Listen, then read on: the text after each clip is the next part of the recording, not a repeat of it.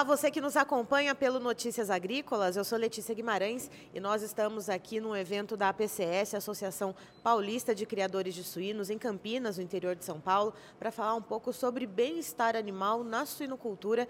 Eu estou aqui com o Alessio Carlos Boff, que é da Agropecuária Ponte Alta, em Itararé, ele que é gerente da área de produção, então, da Agropecuária uh, Ponte Alta, e a Ana Carolina Silva, que é veterinária da agropecuária. Sejam muito bem-vindos.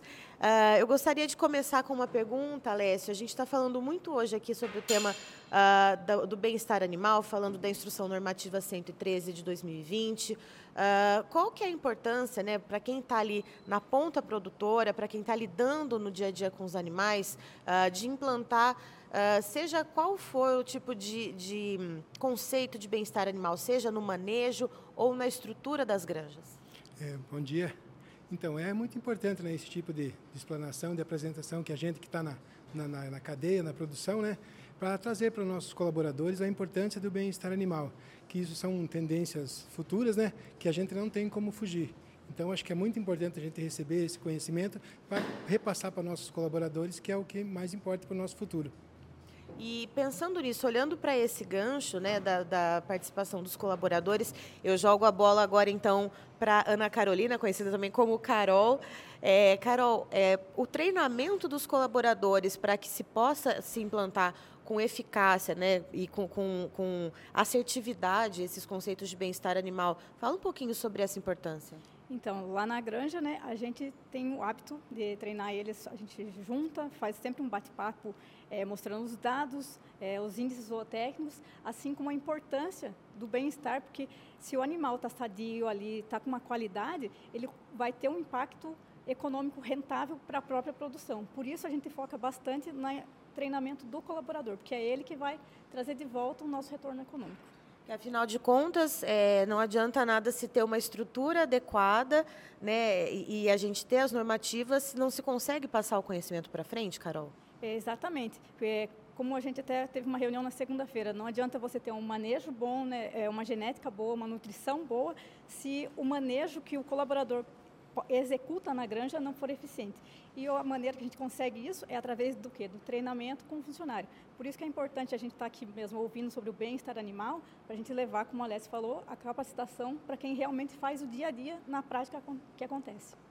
E Alessio, uh, pensando nessa normativa, na instrução 113, uh, ah, tem alguns prazos a serem cumpridos e a gente sabe que para algumas adequações uh, há uma demanda financeira e não tem como escapar disso. Né? Algumas adequações são um pouco mais simples, outras um pouco mais complexas. Como lidar com isso num cenário de que a suinocultura, principalmente a independente, ela vem sofrendo com uma crise, vem sofrendo com, com um desgaste ali de caixa bastante importante? É, justamente, como a gente estava conversando, é essa questão justamente de você produzir melhor. Porque quanto você tem uma produção melhor, automaticamente os, é retorno para você financeiramente. Né? E só com o aporte financeiro que você vai conseguir realmente fazer essas alterações necessárias. Né? Então é só dessa forma.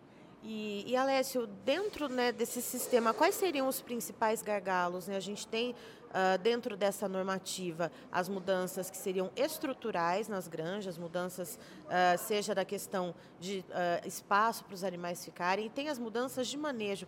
O que, que seria mais fácil, o que, que seria um pouco mais desafiador de ser implantado? Olha, na minha visão, eu acho que o mais, mais difícil é a questão estrutural mesmo, sabe? A questão de manejo com os colaboradores na equipe eu acho que é um pouco mais fácil. Você fazer algumas quebras de paradigmas, algumas coisas nesse sentido. Mas a estrutural depende demais, porque as estruturas são geralmente são estruturas maiores e que dependem de um valor maior, de um aporte financeiro maior, né? E na questão de manejo, a Carol estava comentando antes da gente começar aqui esse bate-papo, uh, que há inclusive já experiências, já tem uh, comprovações né, de, de, conversão, enfim, de resultados. Carol, explica um pouquinho mais sobre isso para a gente, uh, de como esses treinamentos, né, como essa, esse repasse do conhecimento ali para quem está lidando com os animais na granja já conseguiu trazer algumas mudanças, portanto, na agropecuária Ponte Alta. Então, é, falando em números, né, é, a gente passa, na, na fase nossa de terminação, lá é um ciclo completo, na terminação a gente passa diariamente olhando esses animais. Hoje a gente tem um índice anual de 0,6 de mortalidade, que é um número muito bom, mas graças assim, é o dia a dia ali você vendo o resultado, vendo o animal, Mesma coisa com as nossas fêmeas. Diariamente a gente está ali olhando elas, que elas é que são o nosso produto, né? Ou seja, tem que colocar ali o olho vivo, faro fino, né? Observar qualquer comportamento diferente para poder tomar essa decisão antecipada? Exatamente. Na verdade, o animal mostra para a gente, né? Ele vem até a gente e mostra estou precisando disso, daquilo. Só que daí você tem que estar tá ali com o foco, né, olhando ali na produção. Você não pode estar tá pensando, ah, em casa e tal, não. Ali você tem que estar tá focado no trabalho, né? Tá, então estivemos com o Alessio Carlos Boff, que é gerente de produção da Agropecuária Ponte Alta, em Itararé, e também com a Ana Carolina Silva, que é veterinária da Agropecuária Ponte Alta, falando um pouquinho sobre as aplicações de medidas em relação ao bem-estar animal nas granjas de suínos. Então fique ligado, que já já tem mais conteúdo para você no Notícias Agrícolas. Música